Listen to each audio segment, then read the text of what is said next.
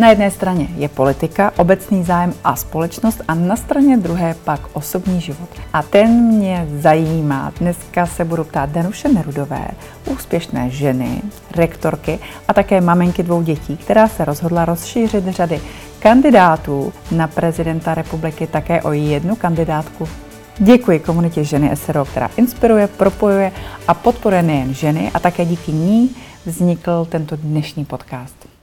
Dobrý den, Danuše. Dobrý den, děkuji za pozvání. Mě zajímá ten úplný, úplný začátek. Jaká jste byla jako dítě? Zlobila jste? Já myslím, že každé dítě zlobí, takže určitě i já jsem zlobila. A já jsem byla takové to dítě, které strašně rádo trávilo volný čas v přírodě, lezlo po stromech, tak jsem dělala trošku vrázky mým rodičům. A, a protože měli strach, nebo jste udělala nějakou lumpárnu? Mě zajímá jako nějaká konkrétní um, zlobivá věc, kterou jste Protože udělala. měli strach, protože jsme vždycky lezli na vysoký stromy, kam jsme měli zakázáno lézt. A my tam vždycky lezli a dělali jsme si tam na vrchu takový sedátka a, a rádi jsme měli ten pohled jakoby z koruny stromu do krajiny. Takže samozřejmě babička, o které jsme trávili léto, vždycky, když volala, že už je oběd, tak se ozvalo z vrchu z korony stromu, jako že už jdeme, takže i přes zákaz, že tam nemáme lézt. A vy a sourozenci nebo kamarádi, byly to víc kluci, holky?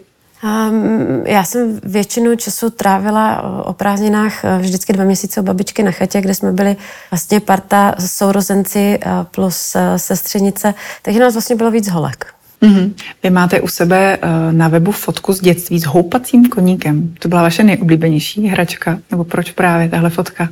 Já jsem měla takového houpacího koně, který byl eh, velmi oblíbený a houpala jsem se na něm strašně ráda, takže asi pro, proto tato fotka. Houpete se i v životě takhle nahoru dolů? Tak život je houpačka, že jo, někdy je člověk na, na hoře a někdy je dole, tak to v životě chodí, takže jo, tak člověk se houpe. Kdo byl váš takový jako největší transformátor? Někdo, kdo vám fakt jako do toho života přines prostě nejvíc zkušeností? A paradoxně si myslím, že to byl dědeček, který, který byl uh, učitel a, a vlastně uh, o těch prázdninách nás tak jakoby vychovával a rozvíjel v nás eh, to co, to, co bylo schované. Takže já jsem třeba milovala, protože on maloval a on nám vždycky zbalil baťušky a stojany dětský a vodovky a my jsme trávili dny a dny v plenéru venku v krajině a, a malovali jsme.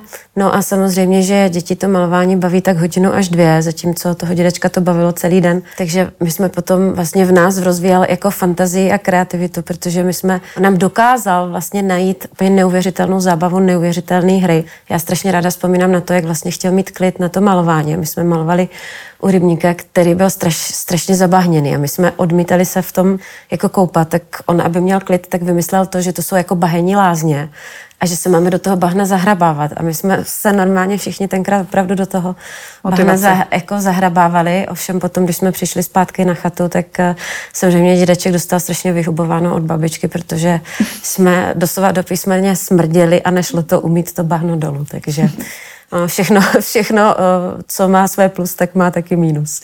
Když se dneska podíváte na své dětství, najdete tam nějaký bod zlomu, něco, co vás opravdu jako nejvíc ovlivnilo v tom dětství? Eh, já si myslím, že to dětství, že, že jako bod zlomu úplně bod zlomu ne, ale myslím si, že to trávení eh, extrémně velkého času v přírodě formovalo ten můj vztah k přírodě a, a vlastně formovalo i takovou tu jakoby pokoru k té přírodě a, k věcem v životě. Proto i dneska láska k rybaření pořád ještě. ano, ano, přesně jo. tak. Proto i láska k rybaření, protože pro mě to rybaření není o co největších úlovcích, ale je to právě o tom pobytu v přírodě. A když jste přišla, tak jste uh, vítala hnedka ženy, takže máte třeba i psa. Jaký máte vztah jako ke svým vlastním zvířatům? Jaká máte? Máme pejska, máme šelty, a, a je to, už čtyři roky je to součást eh, rodiny. Jsme pořád vybírali pejska, aby nebyl příliš velký nebo příliš malý, aby měl hezký vztah k dětem a skončili jsme s ovčáckým psem, hmm. který hmm. docela dost štěká. Já se vrátím zase chronologicky ještě zpátky a k vám, když budeme dál z dětství do školy, základní škola. Kde jste vlastně studovala základní školu? Já jsem základní školu nastupovala v roce 86. Jo, ale kde? normálně v Brně, místě, kde jsme bydleli. A to taková ta klasická komunistická škola, taková ta stavba, ty prefabrikované mhm. školy. Co vám dala nejvíc základní škola? Já jsem na tu základní školu chodila jenom pět let, protože já jsem ten první ročník, který měl možnost dělat eh, přijímací zkoušky na víceleté gymnázium, mm-hmm. takže já jsem vlastně od šesté třídy potom už chodila na, na uh, gymnázium ale mm, tehdy, tehdy to byla taková ta doba, kdy jsme bohužel kreslili uh, tanky a zdobili jsme třídu k výročí v ŘSR. Já na té základní škole vlastně zažila i listopad 89 a to byl takový poměrně, uh, poměrně velký zážitek, uh, vlastně zejména v tom, že uh, učitelka, která nás uh, vlastně učila ruštinu, tak potom najednou vlastně v velmi krátké době nás začala učit angličtinu, takže mm. Takže to byla jsou lekce věci, před vámi. Byla lekce před námi, ano, to si, to si živě pamatuji. No, hmm. Mr. and Mrs. Prokop, že angličtina pro samouky, eh, která velmi výrazně bych řekla deformovala českou populaci hmm. ve výuce anglického jazyka. Mluvíte rusky ještě? Je velmi, eh, velmi uh, rozumím, ale že by se mi nějakým způsobem chtělo mluvit rusky, tak to ne. První láska na základce nebo na tom gymnáziu, vzpomenete se ještě? No, to si samozřejmě, že vzpomenu a, a bude to asi strašně nudný, protože první láska byl můj muž. Eh, eh, jako takže, opravdu? Jako opravdu, takže... takže Už na základce? Na základce ne, bylo to na gymnáziu. A, no a my se známe od 16 let, takže žádnou pikantnost vám nezdělím, protože, protože já jsem si svou první lásku vzala a jsme spolu šťastní až doteď. Jaká jste byla studentka? Mě strašně bavily jazyky, takže já jsem ve svém studiu při vlastně tom gymnáziu, tak už jsem vlastně dělala takové ty mezinárodní certifikáty a strašně jsem snila, že se eh, podívám do Londýna, do Anglie, že tam třeba budu chodit do školy, což se mi potom uh, splnilo, takže asi v tomto ohledu jsem byla taková si uvědomila studentka. A tak nějak vás neovlivnil potom manžel, třeba první láska, že byste začal více randit a mít chodit do školy? Ne, manžel byl strašně uvědomělý, zejména na vysoké škole, když se, když se učil a my jsme potom třeba e, do té Anglie jeli i spolu, takže, takže tady v tomto mě určitě neovlivnil. Ale já na to gymnázium vlastně vzpomínám e, strašně ráda, protože my tím, jak jsme byli ten první ročník těch šestiletých gymnázií, tak e, jsme byli tak tak trošku jako experimentální, takže jsme měli třeba úplně perfektní um, učitelku na fyziku, profesorku, která učila na vysoké škole a u toho učila gymnazisty. No a, a vlastně v tom prvním ročníku o pololetí, o třídních schůzkách měla jako nejdelší frontu před kabinetem, protože samozřejmě všichni v pololetí propadali z fyziky, protože ona k nám měla taky ten přístup ke, studentům na vysoké škole. A musím říct, že byla vlastně nejoblíbenější učitel. No předpokládám, že vy jste tam nestála v té frontě. Tam stáli úplně všichni, protože tam stáli úplně všichni, protože myslím si, že v prvním ročníku gymnázia člověk úplně nebyl připraven na to, eh, že bude vyžadovat vlastně přístup, takový, mm. takový to jako samostudium a tak dále. Ona samozřejmě nikoho propadnout nenechala. A myslím si, že všichni jsme měli jako v průměru normální známky, ale, ale docela nás jakoby dusila. A bylo to fér, takže to rozhodně nevedlo k tomu, že my bychom na ně nějak jako zanevřeli. A hlavně to byl jeden z učitelů, který nám vlastně vysvětloval, kromě fyziky, i, i věci typu demokracie a, a nějaké hodnoty a principy a vlastně třeba se, ona byla silně věřící a ona se s náma třeba bavila o víře, kdy my jsme už tehdy kladli otázky, jak je vlastně možný, že ona nás tady učí, já nevím, teorii relativity málem a mm-hmm. nám to tak připadalo a přitom je silně věřící. Vždycky jsme říkali, přece na to musí platit nějaký přírodní zákon. A, a tehdy si pamatuju, to doteď mi ta věta utkvěla, kdy ona říká, že v tom stupni poznání vlastně dospějete do bodu, kdy uh, zjistíte, že vlastně ta příroda a ty věci jsou tak složité. Na druhou stranu, že to do sebe všechno tak strašně zapadá, že vlastně není možné, aby nad tím nestál někdo, kdo kdo něco stvořil, mm-hmm. což, což pro nás tehdy vlastně, já jsem za to byla strašně vděčná, že, byl, že to byl učitel, který byl schopen mít takový jakoby přesah pro nás. Mm-hmm. V co věříte? Věříte v Boha? Já si myslím, že to mám podobně jak ona, že uh, já uh, nejsem věřící, ale věřím v to, že Bůh existuje právě přesně tady z těchto důvodů, protože Člověk, když je v té přírodě a vidí, jak ta příroda funguje, jak v ní všechno funguje do té doby, než do ní začne zasahovat člověk, všechno má nějaký svůj řád, tak prostě tam nějaký ten stvořitel musel být na začátku. A v tom vychováváte i své děti? Naše děti tady v tomto mají volnost nebo svobodu, diskutujeme o tom, ale myslím si, že tím, že oni s námi do té přírody chodí taky, tak bych řekla, že směřují k podobnému názoru. Ještě než odejdu od tématu studií, tak já prostě chci vědět nějakou jako spontánnost, nebo co jsme udělali. Co jste provedli, že jste měla strach, je, teď to jako třeba doma neprojde, nebo se nemě stěžovat a nebudou, nebudou ty samé jedničky, že se vás představu takovou jako jedničkářku, ale zajímá mě, jestli jste někdy něco provedla opravdu. Eh, my jsme měli třídu v posledním patře, která byla v úrovni eh, koruny stromu. No a jednu přestávku jsme vymysleli perfektní zábavu, že jsme vyhazovali toaletní papír do koruny těch stromů a samozřejmě ta rulička se rozvinula až dolů a celý ten strom byl potom obalen toaletním papírem. Hodně tak dlouho. Hodně dlouho, než, než několikrát zapršelo, aby, aby ten toaletní papír rozmočil. Takže to byla třeba jedna z takových věcí, která, která se uh, udála. Střední škola, studia, maturita, než jste šla na vysokou bod zlomu. Najdem tam něco? To, že jste potkala muže? Byl to pro vás bod zlomu?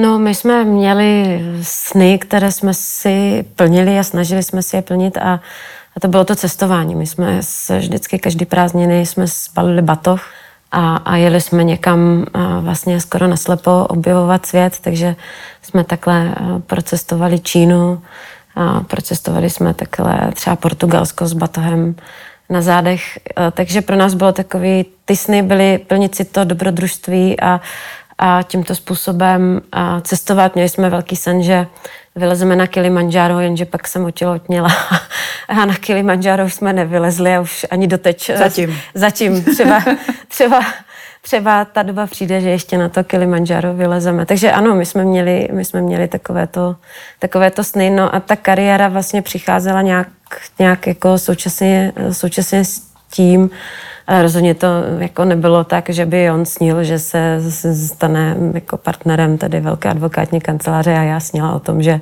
budu rektorkou univerzity, to určitě ne. No a jak se dneska dívá na to, že by mohl být uh, partnerem první české prezidentky?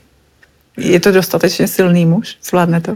A, no tak ono platí, že za každou silnou ženou musí být silný muž a opačně, takže uh, on to určitě zvládne, tak jako on zvládl všechny věci a tak jak já jsem zvládla uh, všechny věci, takže já v tomto hledu se o nich vůbec nebojím. Je poměrně vzácné, že vlastně máte na venek to působí jako harmonický vztah. A čím myslíte, že to je? Co pro to děláte? Můj muž je, bych řekla, opravdu tady v tomto uh, skvělý, že mám jeho stoprocentní podporu a uh, velmi často uh, si vždycky říkám v některých situacích, že, uh, že to je vlastně jako jedinečný, že mě takovým způsobem podporuje, aniž, aniž by třeba jako trpělo nějakého ego, protože ta jeho podpora je uh, upřímná. Takže ono je to um, o tom být uh, být upřímný a my ani nepřenášíme nějaké jako problémy pracovní do vztahu.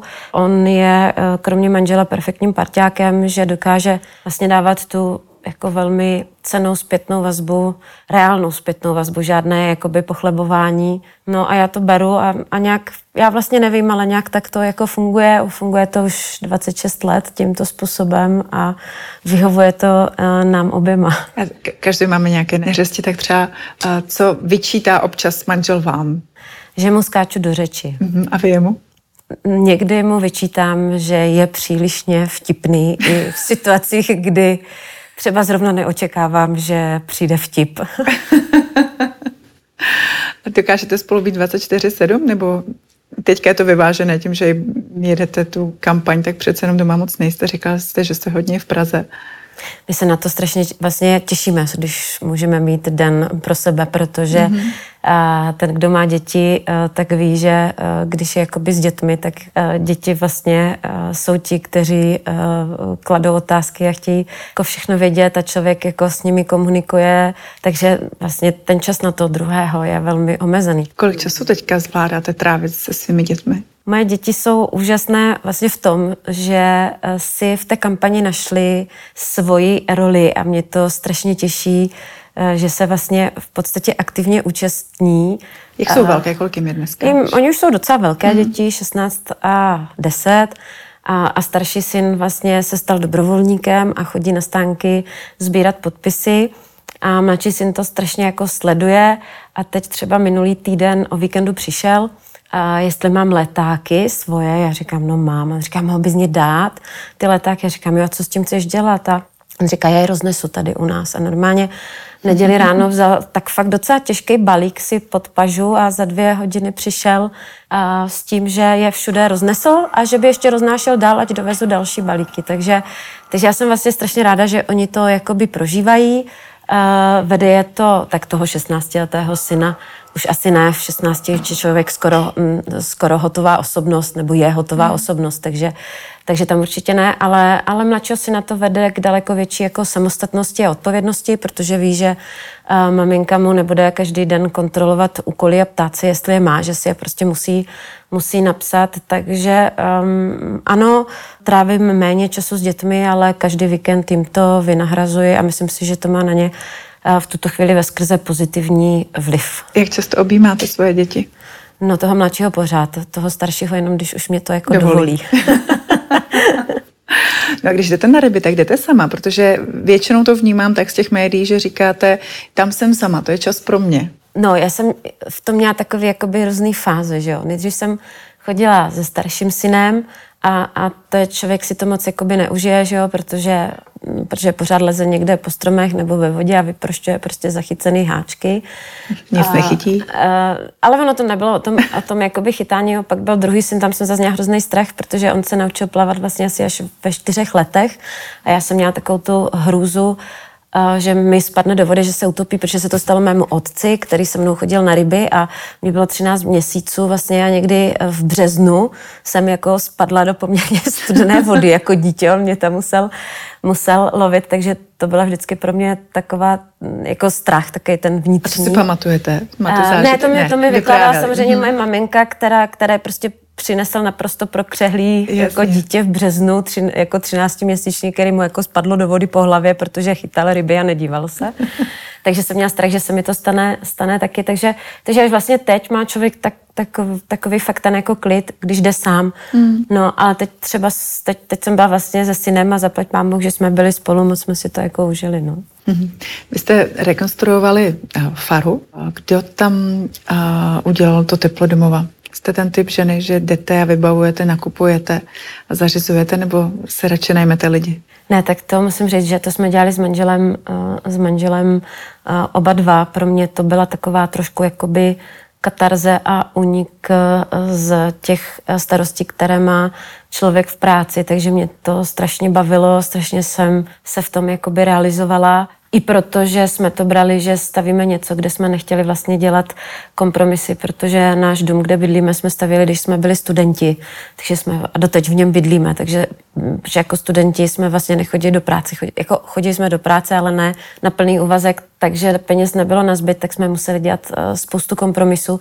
A toho jsme si řekli, že to je to naše vnitřní uh, místo uh, toho našeho srdce vlastně, jako je ten bezpečný přístav, kde nechcem dělat žádný kompromisy.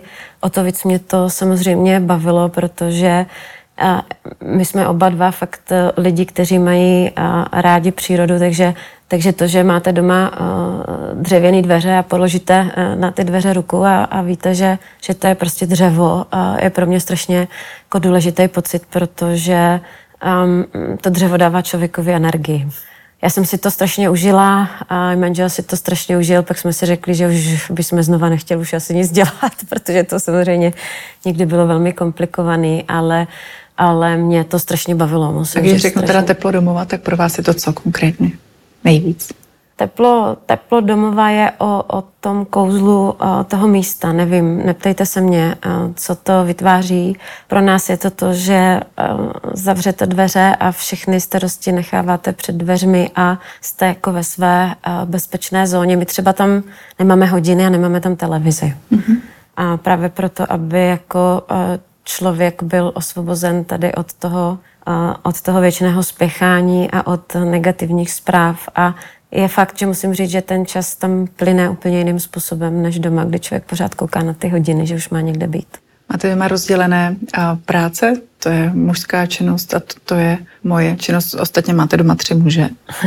Takže jak to, jak to funguje doma? Ne, my jsme práce nikdy, nikdy nerozdělovali, takže když eh, zhasne žárovka, tak já jdu a vyměním žárovku a když je potřeba umít nádoby, tak manžel jde umí nádoby a to stejně dělají eh, naše děti, takže já jsem nikdy ne, nehovořila o, o mužských a ženských a, pracech, protože si myslím, že to jsou práce, které hod je potřeba v domácnosti udělat a je na nás, jak, jak si je jako rozdělíme, ale každý dělá vždycky to, co je potřeba. Měla jsem tady spoustu žen na rozhovory a bavili jsme se o takovém tom ženském tématu. Mám se ráda, sebevědomí a když jsem ho měla uh, i na bodě nula, těhotenství a různé životní fáze. Vzpomenete si vy třeba teďka někdy na dobu, kdy jste si fakt jako se necítila být úplně jako zdravě sebevědomou ženou, bylo vám smutno nebo chtěla jste něco změnit, nešlo to, řešila jste to doma s manželem, podpořil vás? No já jsem tu podporu vždycky měla, ale je pravda, že jsou momenty v kariéře a to jsou ty neúspěchy, které jsou strašně důležité. Člověk si je musí odžít, protože bez odžití a úspěšné projití těch neúspěchů nemá dostatečnou sílu a odvahu na to jít potom po hlavě do nějakých uh, dalších cílů. Takže ano, já jsem měla takové uh, období neúspěchu, kdy jsem vlastně byla odvolaná jako prorektorka univerzity, kdy jsem si absolutně nesedla se svou vizí, jak by měla univerzita vypadat se s tehdejším panem rektorem, kdy já jsem chtěla posouvat věci a on chtěl všechno konzervovat. Tehdy to bylo pro mě jakoby velké takové jako vnitřní tápání v tom, jestli člověk dělal nebo nedělal věci dobře. A jak jste třeba tenkrát to, to zvládla? Určitě jste měla moment, že jste přišla domů a brečela jste třeba, bylo vám fakt jako smutno, že už jste nevěděla, kudy kam? Já moc nebrečím a když brečím, tak většinou ze vzteku, že nemám možnost věci zvrátit nebo je nějakým způsobem ovlivnit. A můj muž je tady v tomto vždycky je hrozně jakoby perfektní v tom, že nedělá takový to, co by jsme my jako ženy očekávali, že nás jako bude uklidňovat a chlácholit. Ale můj muž mi to vždycky jako hezky na plech a na rovno všechno řekl, co bylo špatně, abych se zamyslela, jak bych to mohla dělat jinak. A, a co to ve vás udělá? Mě, Začnete ještě víc křičet a brečet, anebo se naštvete ne, a jdete a děláte přesně to? tak, já, na mě přesně tady tohle to funguje. Funguje to druhá. No, to, to druhá strana na mě funguje. No. Máte nějaký sen, který si chcete ještě splnit? Člověk, každý člověk má uh, nějaké sny, uh, takže uh, já mám spoustu snů a věřím, že některé z nich si snad ještě někdy jako splním. Ale ty sny Jeden, jsou... tak nějaký nám prozraďte něco. Uh, no tak třeba jeden z nich je pořád to Kilimanjaro, uh, že se tam dostaneme a další, další z nich je uh, třeba uh, udělat nějaký přechod nějakého uh, pohoří. Většina těch snů je uh, spojena s pobytem v přírodě. Být prezidentkou, je to taky součást vašich snů? Já nevím, to, to, to se nedá říct, že to je sen. Člověk se ráno nevzbudí a neřekne si, že má sen být prezidentkou. A to je něco, co v člověkovi zraje um, hodně dlouho a, a pak se jednoho dne zbudí uh, po tom, co dlouho vnitřně v sobě svádí, nechci říct, že boj, ale, ale váží si ty plusy a minusy a, a diskutuje s rodinou a jeden den potom si řekne, dobře, tak já do toho půjdu, ale rozhodně to není sen. Když jste přišla poprvé domů a řekla jste, budu kandidovat, jaká byla reakce? No, uh, fakt je ten, že jsem to nebyla já, ale to vlastně byl můj muž a moje děti, kteří, eh, kteří mm-hmm. ještě daleko předtím si mě dobírali s tím, že tak jak jsem se rozhodla kandidovat na rektorku, takže se určitě jedno rozhodnu kandidovat je, na prezidentku. Ano. Když to nevíde, máte plán B? Já jsem připravená na uh, cokoliv, ale tady ta cesta vlastně nemůže pro mě skončit zklamáním nebo neúspěchem, protože já to beru tak, že každý z nás, když chce udělat eh, nějakou eh, věc a pro ženu, a myslím si, že pro ženy obecně vystoupit z řady a říct, eh, budu kandidovat na funkci prezidentky České republiky, zejména v situaci, kdy jsme vlastně neměli nikdy žádnou silnou ženskou kandidátku a nemáme ženy na, na vysokých uh, ústavních uh, pozicích, teda kromě předsedkyně poslanecké sněmovny v tuto chvíli, tak pro mě i ta cesta je cíl, protože bych velmi ráda, aby výsledkem té cesty nebylo jen zvolení prezidentkou České republiky, ale i to, ta inspirace a dání naděje všem malým holkám, které sní své sny,